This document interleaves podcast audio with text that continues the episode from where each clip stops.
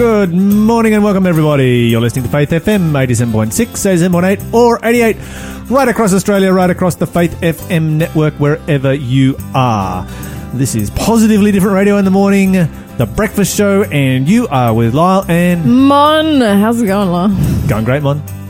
How you getting over your sunburn? Yeah, I'm getting. yeah, It- it's been pretty interesting because I hear that I hear that sunburn gives you flu. yeah, You catch a cold from sunburn. well, kind of. I mean, well, yeah, well. our Mon- listeners will hear about Mon- that later in the Mon show. catches a cold every time she gets sunburned. it's terrible. It really That's is. interesting to uh, correlation between those two. But actually, it's kind of funny because like the sunburn had been really red, right? And yesterday I had to go to the doctors and get my vaccinations for our Africa trip, and so I got uh, Mm-hmm. Today you can't lift your arms. Today I can't lift my arms. I got Hep A and Hep B in my left arm and yellow fever in my right arm. to think for a moment there. Didn't want to say jungle fever again. And um, Mon has Mon, Mon, too late for Mon on that. She already has jungle. yeah, fever. yeah, it's an incurable disease. Anyway, as I'm because I keep you there for half an hour to make sure you don't have allergic reaction afterwards. And as I'm sitting there in the clinic, the nurse walks by and she's like, "Oh my, your feet have turned completely blue." And I looked down and my feet are blue, and I was like, "Oh, that's weird." And they had a good laugh because. They said I was the most colourful patient they ever had. I was like red up top, blue down the bottom. anyway, Oh yes, that and so much more to listen to on today's breakfast show. yes, yes, indeed. We will actually talk about some important issues. What are you grateful for? Plums, Plums. plums, Plums. plums. Why plums? Why not plums? Plums are delicious. I mean, I suppose how could, why How could you? How could I you not be not? grateful for plums? Plums are delicious if you get the nice ones. My tree is producing mountains of plums this year. Um, usually it produces about 40 litres. This year it's produced 140 litres. And Wow. I've been giving plums away and preserving plums and freezing plums and turning plums into plum sauce and eating plums until I just about look like a plum. That's amazing. But they only last for a month, so I'll get over it. Mm, mm.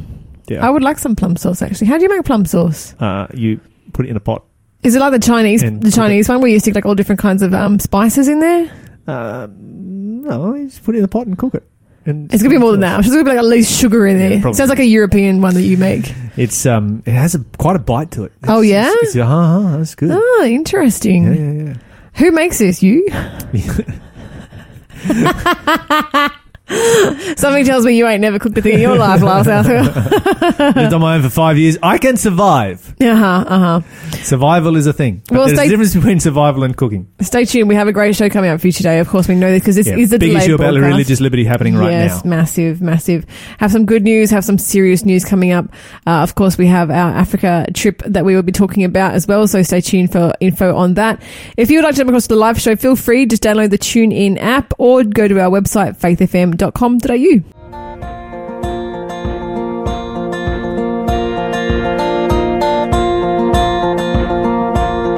The King of Love, my shepherd is,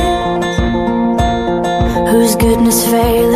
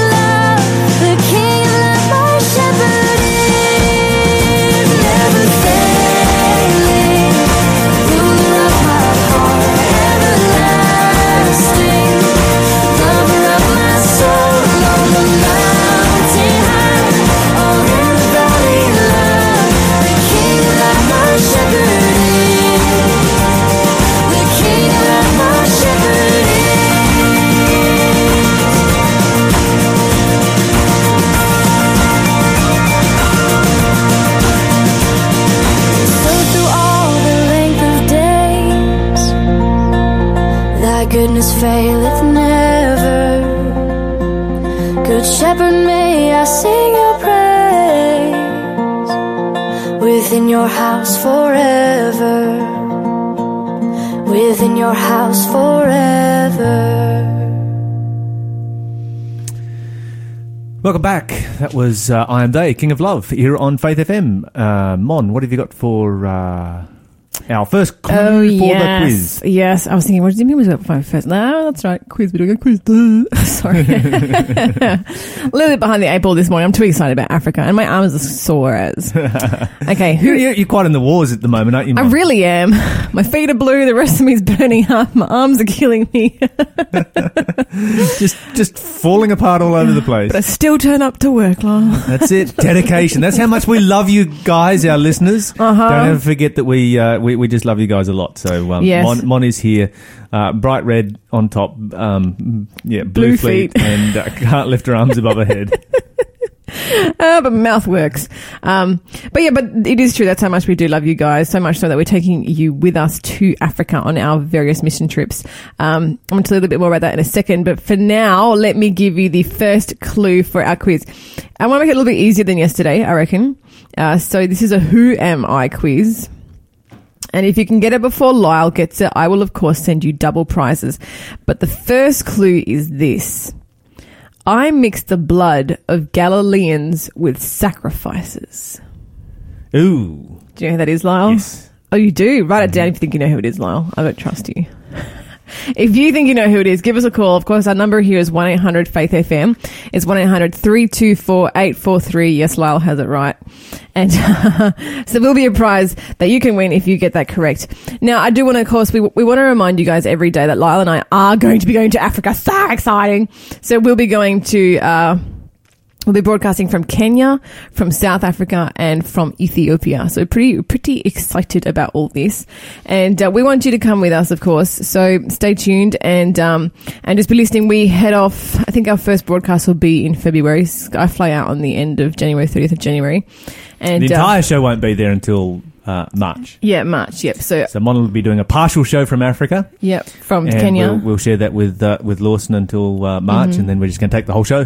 throughout the whole show, broadcasting from Cape Town and from Addis Ababa. Just pronounce that's the capital of Ethiopia. For those of you who don't Abada- know, Abada. yeah, that one. but of course, uh, we'll, we'll be doing we'll be doing mission work. So we're going to be uh, working in conjunction with a uh, a charity called Kenya Health. Just doing a pop up. Um, clinic that roves around and treats uh, impoverished Kenyans. Basically, there'll be. I'm really looking forward to the part where we actually go and um, minister to a group of people that actually live on a rubbish dump. So live on a tip and uh, and they forage and scavenge for food, and, and that's how they survive. So we're providing medical aid for those people. We are still trying to raise funds to um, to purchase medical supplies, so things like medications and essentials and um, and those kind of things. So if you'd like to donate, give us a call one eight hundred Faith FM, or you can just head to kenyahealth.org and there's a little donate tab at the top of the page. This is a really beautiful story that came out of um, Kenya Health, actually, Lyle. It's a good news story. Um, one of the things that they give away, that the Kenya Health team gives away during these health clinics, is uh, spectacles, eyeglasses. Um, apparently, they're very, very expensive in Kenya, very hard to get hold of. And then even to go to an eye doctor and make sure you get the right ones is quite a bit of a, a task, an expensive task that people can't afford. And so they often take a, over, a, you know, a bag full of eyeglasses, just various eyeglasses, and people can try on different ones and see which ones, you know, fit their needs, and then they can keep them for free. And there's one lady last year, apparently, she managed to get a pair of these spectacles that, you know, helped her to see again. And she started just crying and crying and crying and crying. And, you know, the, the, uh, the organizers came over, they were giving her a hug and asking, oh, what, you know, what's wrong? And she was just, just expressing this huge burden of relief. And she said that she'd, she'd lost her job because, um, she could no longer see well enough to thread the needle because she worked um, she worked as a seams mistress and she could no longer thread the needle and uh, and therefore you know got fired because she, she couldn't do her work and so now she could see again she's going to be able to get her job back and provide for her family again because she was the main breadwinner so yeah just beautiful stories like that coming out of these ministries that we'll be uh, joining up with so we would we would really appreciate that if you you know doing your Christmas giving. Christmas is the season for love, the season for generosity. It's coming up. It's around the corner. If you'd like to give to charity, please consider our mission trip. Yeah. Yeah. Maybe you'd even like to go. If you would, give us a call, 1-800 Faith FM. Let me tell you some other good news, Lyle. Yes, bring it on. This story reminds me of you, actually. This is such a dad story. okay, Right. so this guy, I'm right? not so keen on where this story is going. no, no, trust me, it's, it's all hilarious. It's all hilarious. This guy, Carl Martin, So, so is this is does this does, does this mean that I'm hilarious in a good way or a bad way? in a good way. I think you would like it if this story happened to you. I would like this if this happened to me. This guy called Carl Martin, right? He he purchased a um like a, a piece of pottery, like a jar kind of a thing, uh, from from a garage sale, uh, to use to use as a toothbrush holder. And he is an expert on um on British history. And, uh, and he liked the way it looked. It has sort of like this antique look to it. So he bought it home, brought it home, and uh, and put his toothbrush in it, and was using it as a toothbrush holder for five years. Right. Mm. And one day he's uh he goes he goes up to a place called Hanson's Auctioneers. It's an, it's an auction house where they auction off antiquities, and uh, and he notices there was a jar that was being auctioned off very similar to the one he sticks his toothbrush in, and he's like, wait, a Wait, wait, wait, where did he get this? T- where did he get this from from? a garage sale for garage five sale? bucks. Yeah, okay. Yeah, yeah, yeah, Uh-huh, yeah. uh-huh, uh-huh. So, so he goes home and he gets his toothbrush jar, takes it to the auction house and gets it evaluated. Turns out it's a 4,000 year old Afghanistan relic. Oh no! That's worth thousands and thousands and thousands. Thousand years Yes, old. for genuine, like it's, it's 2,000 years older than Jesus. How crazy, as in like when Jesus was on earth. He, he's, he's, he said he was a bit nervous because it had a few, quite a few toothpaste marks on it. And I just can't believe this. He's like, I, you know, I'm, I'm, a, I'm an expert in British history, but I'm not an expert in world history. I just, I'm just so surprised. I don't know what this was doing in the village of Willington in Derbyshire. Wouldn't you love to know the story behind that? I mean, where has that? I mean- where has that travelled to and from? And How did it get from Afghanistan to England? Yeah. I mean, look at it. It's not that Yeah. bad. It's pretty nice. I stick my toothbrush in that. It's a it's like a brown brownish pot. It has like a little a little curved up lip towards the top, and it has like an antelope or something painted on it. It's It really looks quite like cute. an artifact. It does, but it. He should have known. He should have known that maybe this was an artifact. But I guess when you see something in a garage sale for five bucks, you, You just don't think. you just presume that it's a reproduction. Yeah, you don't think um you don't think like you know thousands and thousands of dollars are just sitting there. If only that, if only that uh, toothbrush holder could tell stories. I know. Imagine the stories it could tell. You know, from four thousand years ago all the way down through until. Well, it would be a bit of a bummer if you'd have knocked it off your um, bathroom shelf and They reckon it. they reckon it was most likely to be brought back to the UK by wealthy travellers. Actually, I mean, it had to be pretty wealthy to buy a four thousand year old relic. I mean, that's that's quite a that's quite an achievement. So yeah, like nineteen hundred BC. It's pretty. It's pretty old. That's um, that, that, that's definitely going I mean, back but- there. This, but is, this look, is like it know, does look antique but you have to admit, like, if you get head to that corner of the world, you would see a bunch of these fake ones at touristy shops, and it could easily pass as one of those as well. Yeah, and if you get a poor villager, you know, and Afghanistan, you know, tends to be one of those kind of countries who finds an artifact and decides they'll make some money out of it. You know, when the Dead Sea Scrolls were first found, which is the most valuable um, archaeological discovery of all time, Hmm. they were originally sold by the Bedouin uh, for shoe leather.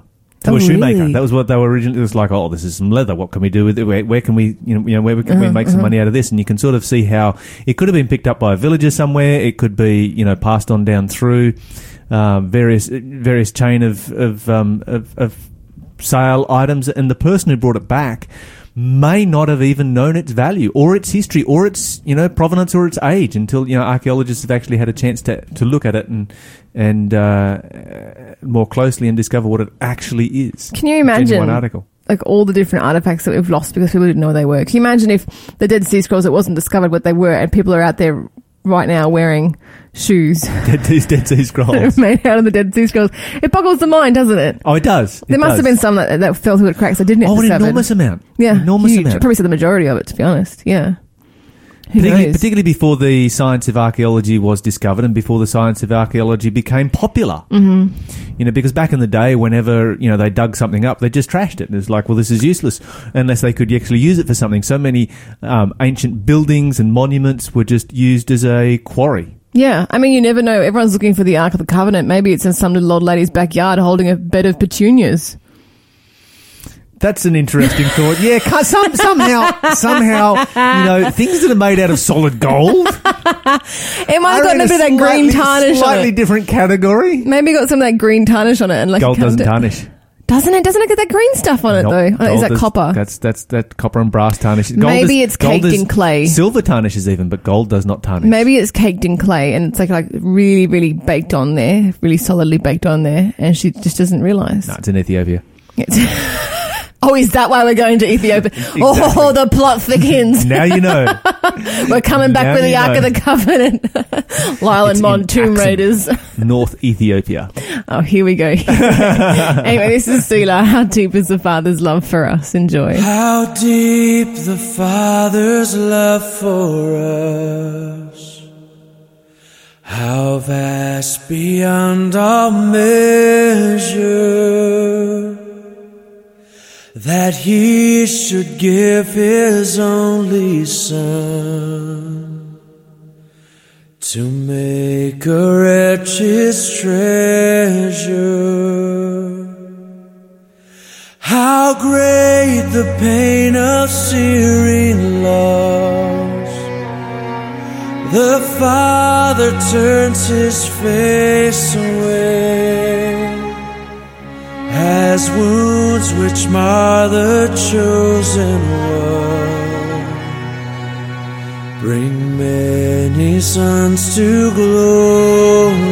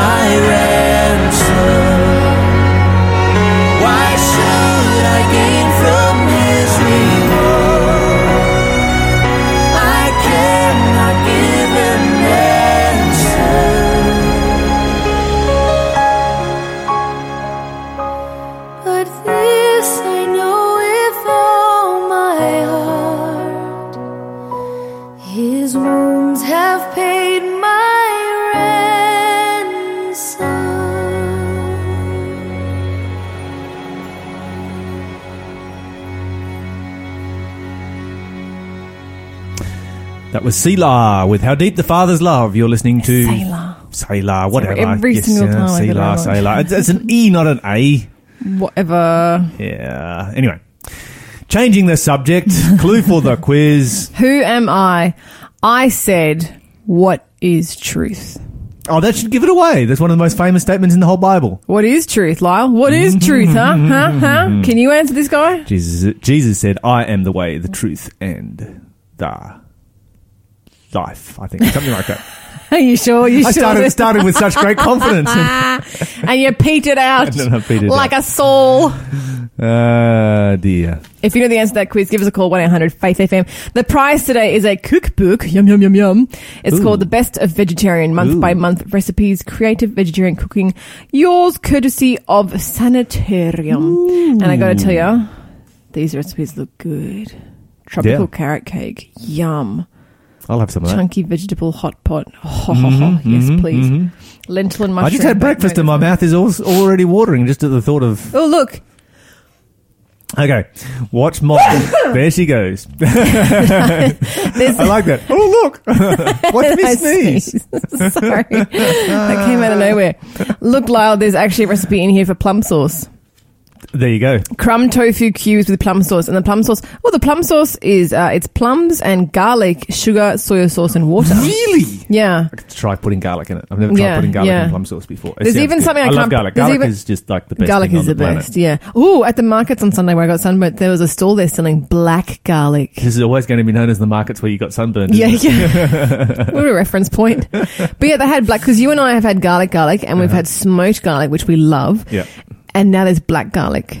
What's black garlic? I don't know. It's black garlic. I saw a stall. I was going to go back and buy some, but I forgot because by the time the market had ended, I was very miserable and just wanted to go home. It's garlic dipped in charcoal powder, powder maybe. I don't know. Maybe it's maybe it's like roasted in. I don't. I don't know. I, I was going to buy some for you and I forgot. But there's something in this recipe book that I can't even pronounce. I never heard of corn brioche. I reckon that might sound Polish. Yes, if you know what that is, then um, Maybe our us a call. producer knows. Do you know what that is, uh, producer Marta? She's going to shake her. Oh, she, Oh, oh, she she, does. knows what it is. She it must be Polish then. Okay, it's something Polish, but it sounds good. It sounds. It says. It says it has a filling. Anything that has filling is usually pretty good, to be honest. Anything that comes with a filling. But yeah, if you'd like, if you'd like to get this book, Best of Vegetarian Month by Month Recipes from Sanitarium, just answer the quiz. 1 800 324 843 is our number. And uh, you can answer the quiz right there. Okay, moving on to um, stories of the day. Uh, they've conducted interviews and research amongst families in Melbourne, families of young men who have been radicalized and traveled to the Middle East to participate in um, ISIS Oh yeah. just to try and get you know our- our head around what it is that causes these young men to go down this particular path and how they end up becoming radicalized so that we can you know do something about it because these are young men who have been born in Australia they have grown up in Australia they're essentially Australians Mm-hmm. and it's like, how does an Australian ever get involved in something like that? That's really weird and messed up. And what, what they're finding is that it leaves their families absolutely baffled and surprised and shocked. So these are not young men who are coming from radical families. Yeah. This is what the research is bringing out. They are young men who are coming from just your, your average Aussie family uh, with a Middle Eastern background um, and some Middle Eastern heritage. And becoming, you know, caught up in this whole, you know, radical Islam and going off to become suicide bombers and to fight for ISIS and so forth. I do have a theory, but go on. Maybe I'll share my theory in a minute. Okay, so um, top of the list is drug addiction. So they're looking at Oh, the uh, okay. at, at the precursors, you know, because they're looking for what are the warning signs. Mm-hmm. Um, second on the list is violent video games. I knew it. I knew it. That's where my theory heads. But yeah, go on. Yeah. Mm-hmm. Um, third on the list is online addiction. Uh huh. Um, fourth on the risk on, on the on the list is risk taking behaviour, and then um, socially withdrawn and an addiction to YouTube. YouTube. Yes, because this is where, of course, um, ISIS is doing a lot of their recruiting, or has been doing a lot of their recruiting. How, how, how is that YouTube can't can't censor that? I know there's a lot of controversy about censorship and blah blah blah blah, but surely they can figure out to censor ISIS recruiting videos. Unless it's um, they should have figured it out by now. Surely. Yeah, well, hey, um, YouTube is one of those places where it's uh, pretty hard to keep on top of everything that is being uh, downloaded on a fairly regular basis. There, That's true, but they must have such millions and millions of dollars in revenue that they could afford to hire a team of people to do it. yeah, and, and it's sort of when you look at these, when you look, uh, And they need to realize that that is the future of all social media platforms. this yeah. is this is true. Yeah. probably a, a, a, a topic that we need to delve into and we need to discuss and have a conversation about maybe on another day when we um, can actually do some research and find out you know how does this whole system actually work Mm-hmm. but uh, um, yeah getting back to this particular story Yeah.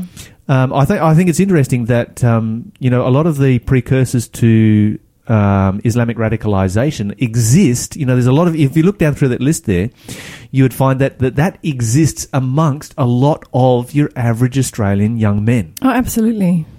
And so all it is doing is providing an environment within which they can then express, you know, what they have been trained to do which means that we're sitting on a ticking time bomb here in Australia because there's a lot of young men who just need radicalization one direction or another, and they have programmed their minds, their brains, to acts of violence. Yeah, absolutely.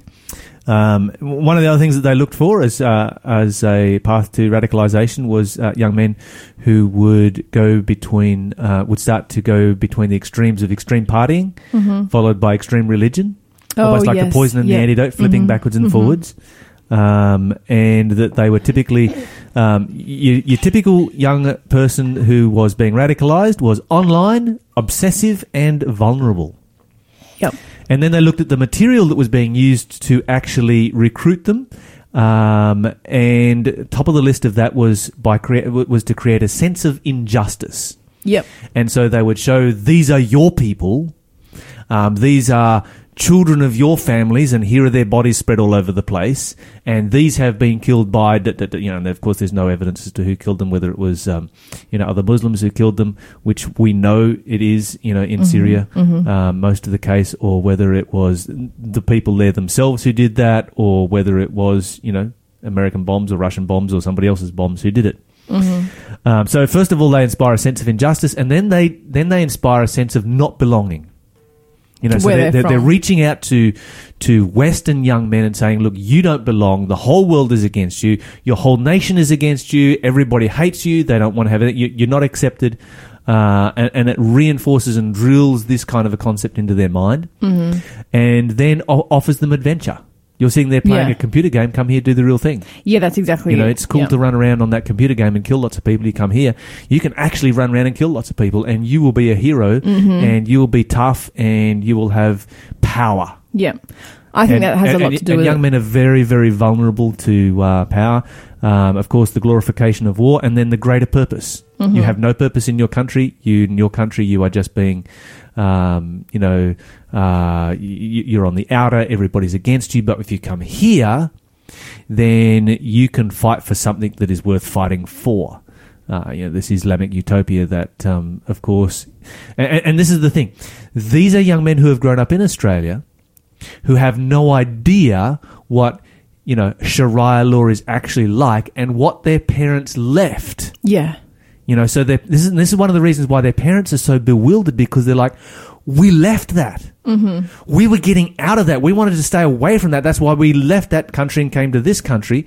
And now you want to go back there. And it's like, what on earth is going on? And so what they're finding is that it's not so much uh, people who have left that country to, you know, left the Middle East to move to Australia. It's been people who have been born in Australia who are that second generation and are looking for that sense of purpose and that you know um, and of course you know this is research that is worldwide. The second generation it's the second generation of immigrants that um, that create the gangs and the violence and the organized crime and get into trouble because of their lack of actually feeling apart because uh, it's like am I from the Middle East or am I Aussie which one of the two am I whereas you know their parents know exactly who they are they're from the Middle East their children know exactly who they are. They're Aussie. Mm-hmm. But it's that second generation where they've grown up in a family where the family, at home they speak one language, at school they speak a different language, and they just don't feel like they fit in. They have no sense of identity, and because of that lack of a sense of identity, they, uh, yeah, they just, um, Is the government doing anything to combat this?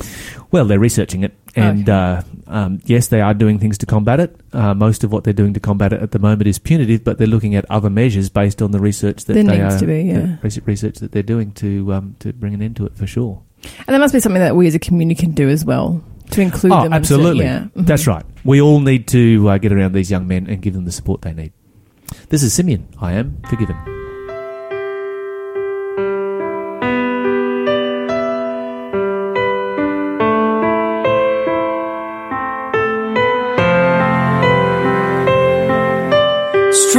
Strange, the path we choose. I've tried but failed to walk in someone else's shoes.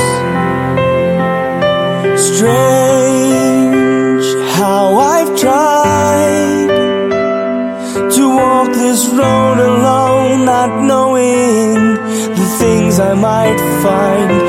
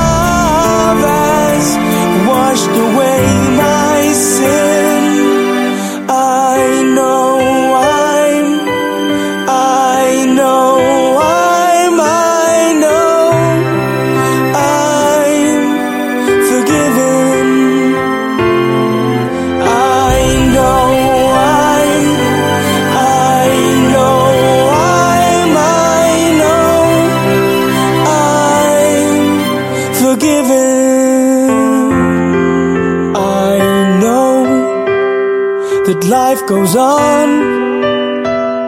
But now the fears of living life for me are gone. I know that your love can save me from myself in ways I can't explain.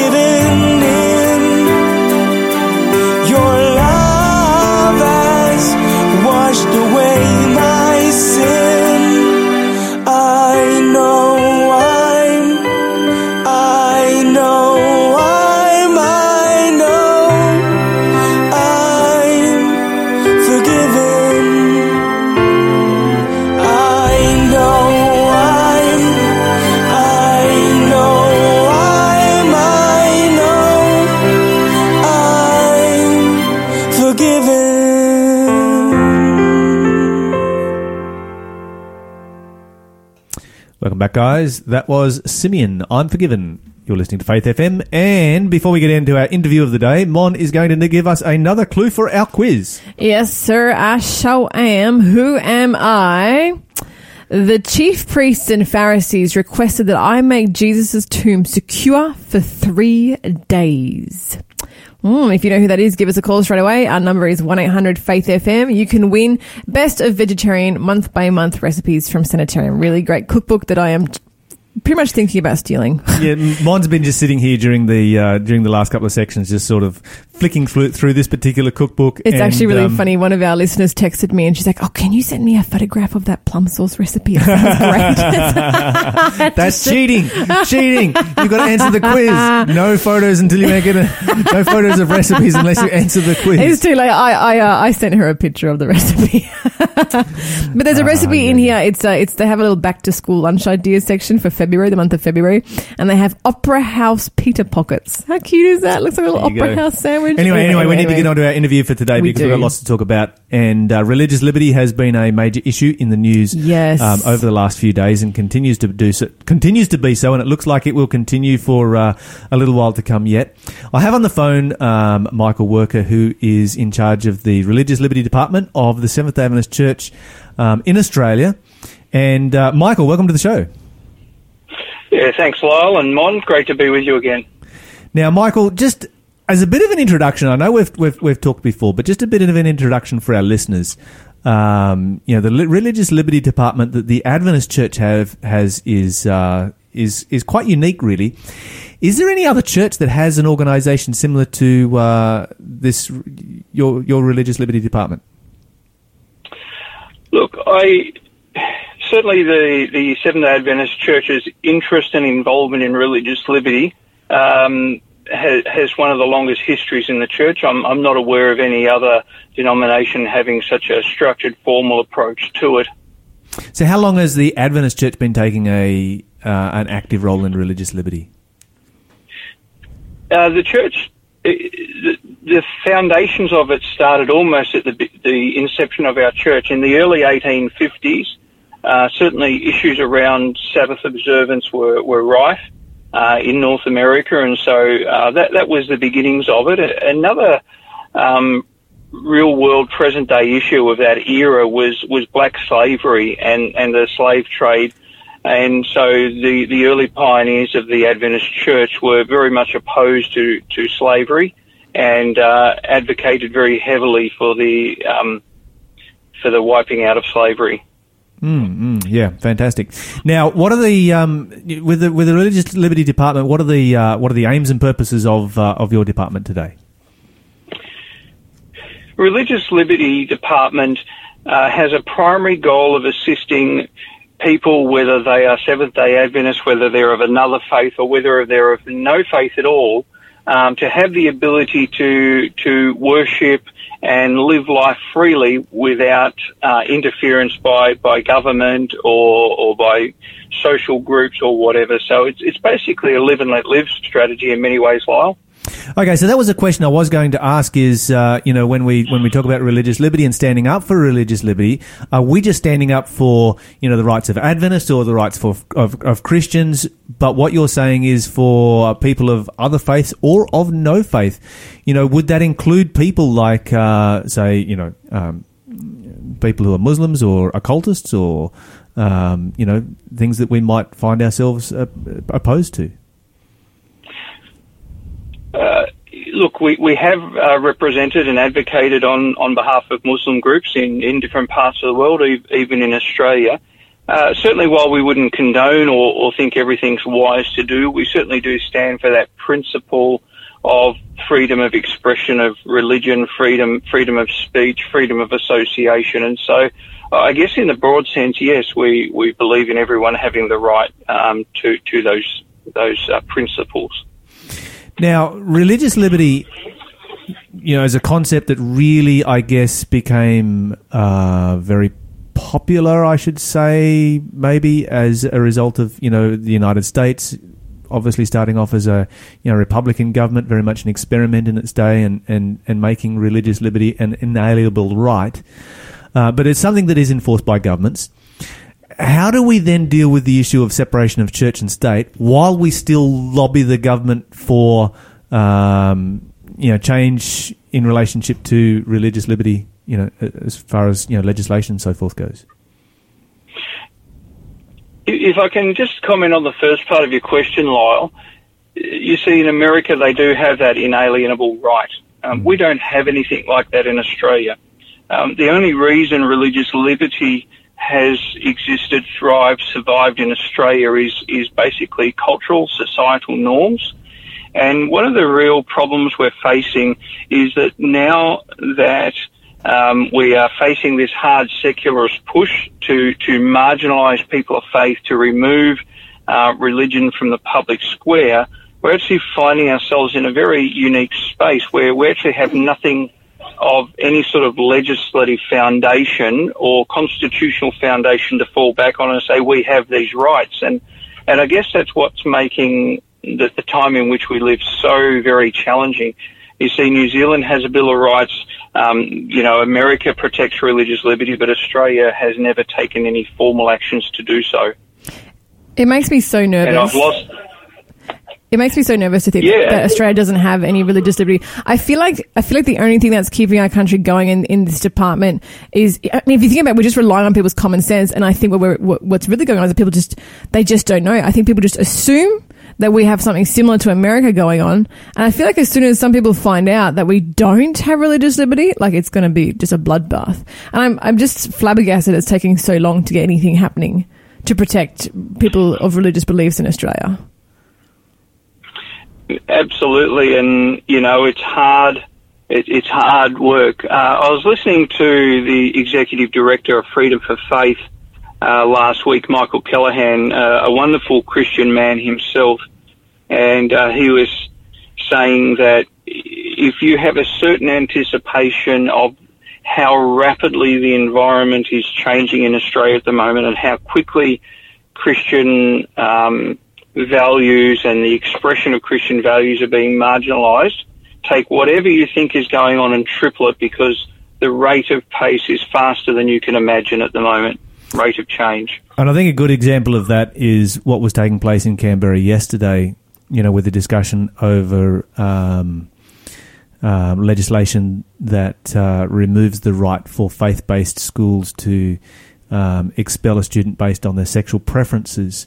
Um, and uh, yeah, I'd like to get your thoughts on that and also a bit of report on what happened yesterday. But just before we do, have any of our schools um, ever expelled a student for a particular sexual preference? Is this anything that's you know, or or even has any other faith based school ever done this that we know of?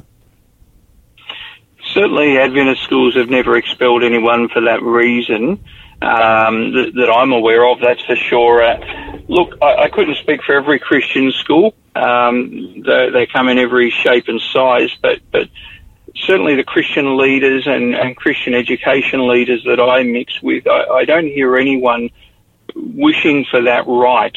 And, and so it, seems to be a bit of a straw man designed to incite hatred, division, um, alienation of Christian schools.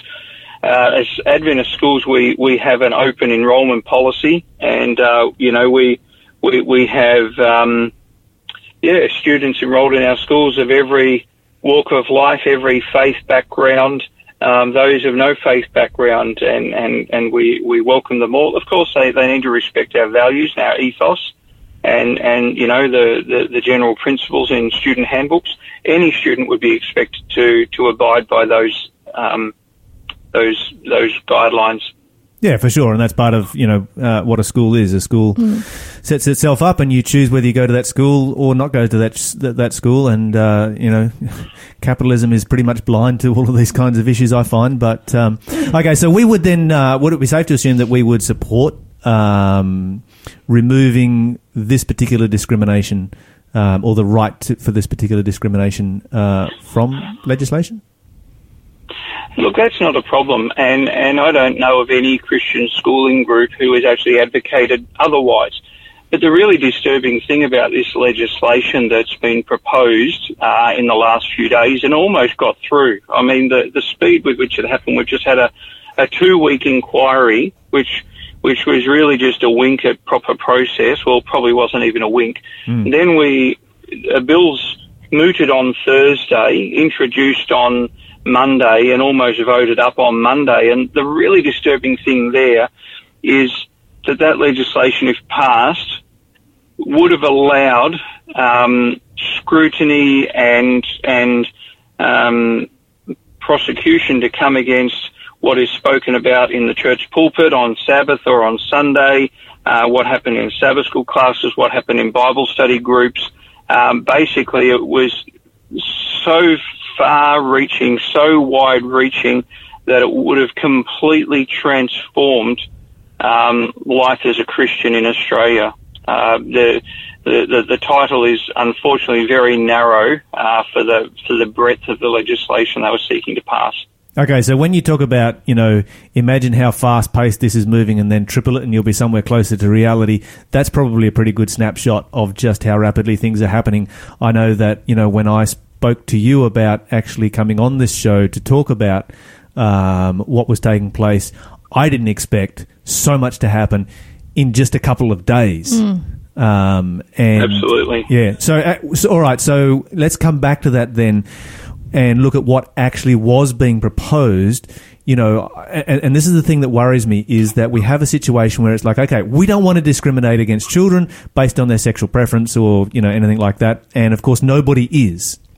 So then we bring in this legislation to get rid of this particular discrimination that everybody, you know, supports getting rid of that particular discrimination, but then tie into it legislation that is going to affect, um, you know, even down to what passages of the Bible we are allowed to to read in a classroom or in a church setting. Is that is that an accurate description of, of, of what was being proposed? Absolutely. Yeah. Uh, and, and, and that's, that's the um, unbelievable nature of it, that something so far reaching and, and so invasive could be rushed through on the back of an envelope um, wi- without any without any process, without any due diligence. Yeah, quite alarming, really. And what actually happened yesterday? Well, at the,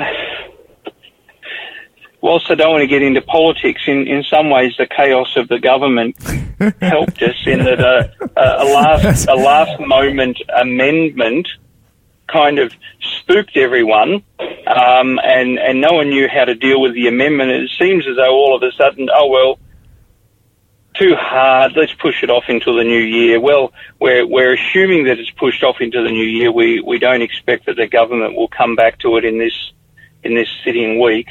Um, but yeah, it just seems quite amazing what tends to get pushed through in this last sitting period of government for the year.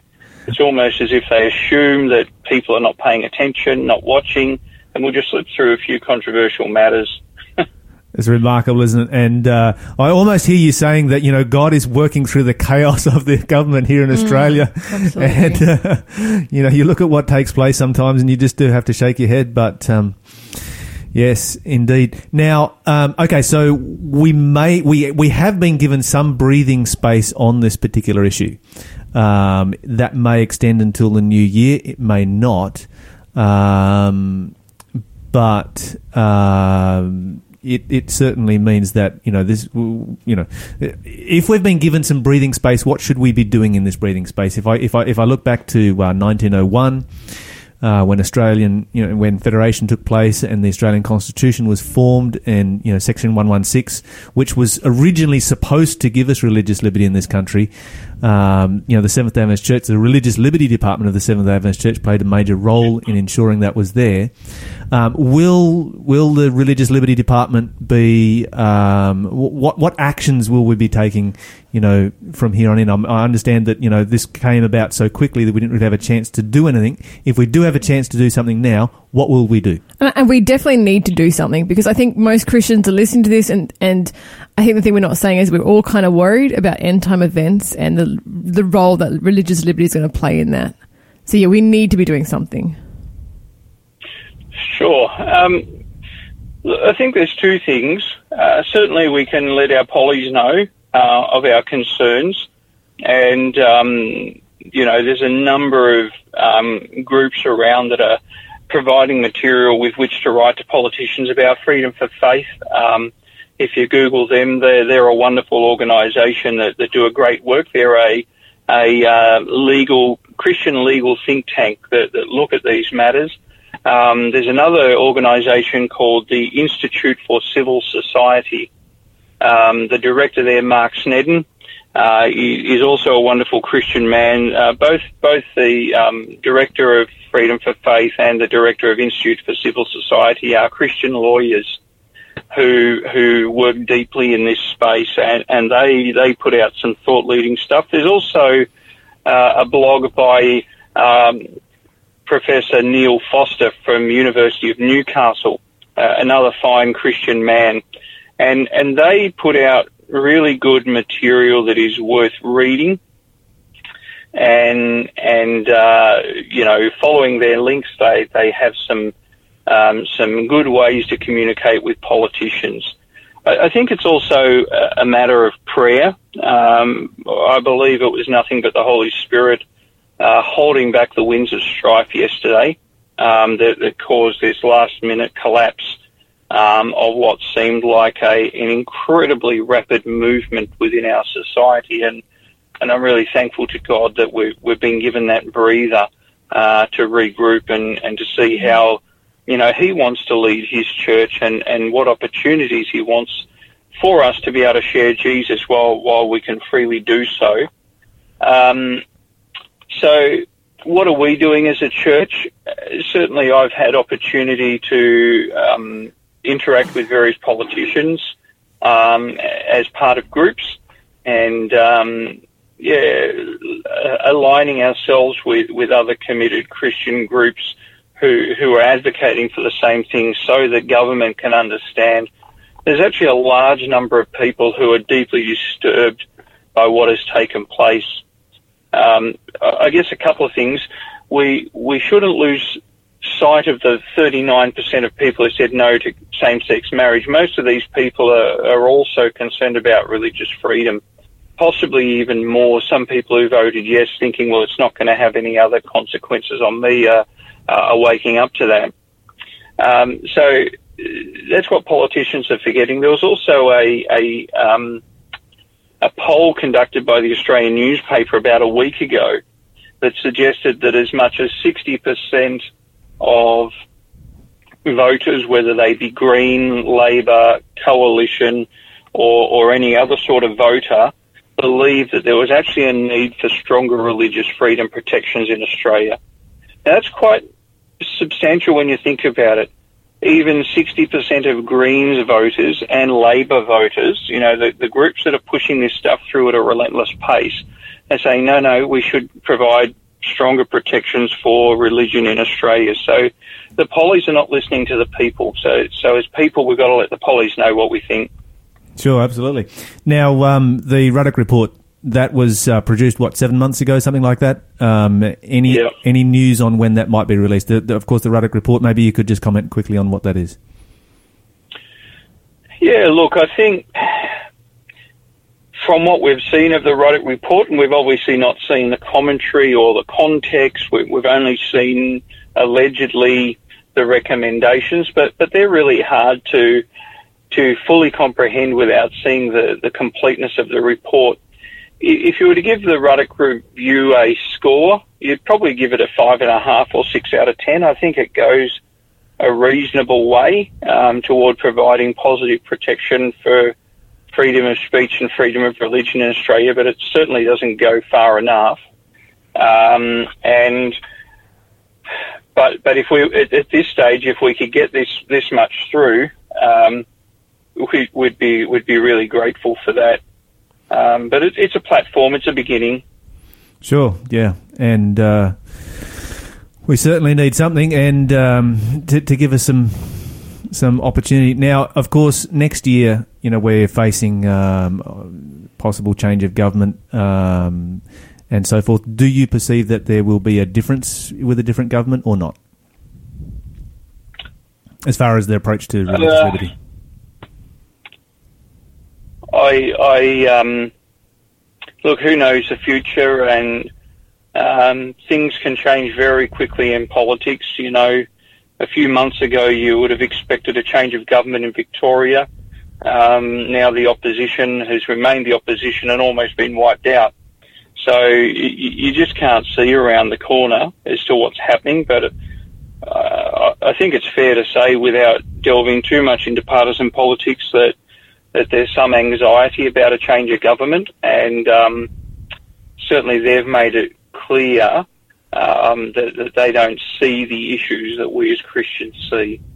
And uh, so we've got to do more to work with the opposition um, to help them to understand the issues that Christians see. And I think that's the work that really needs to be done now, i- is to help the key figures within the Labor Party understand the grave and real concerns of Christians.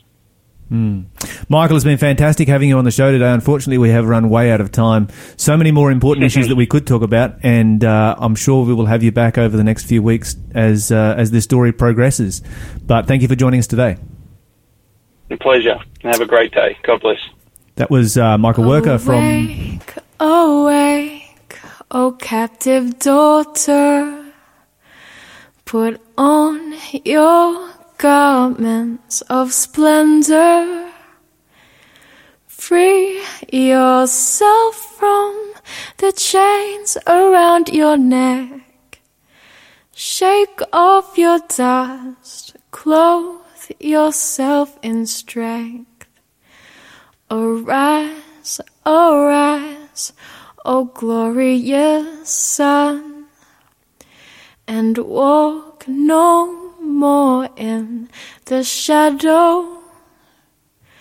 The Lord your Maker has called you by name.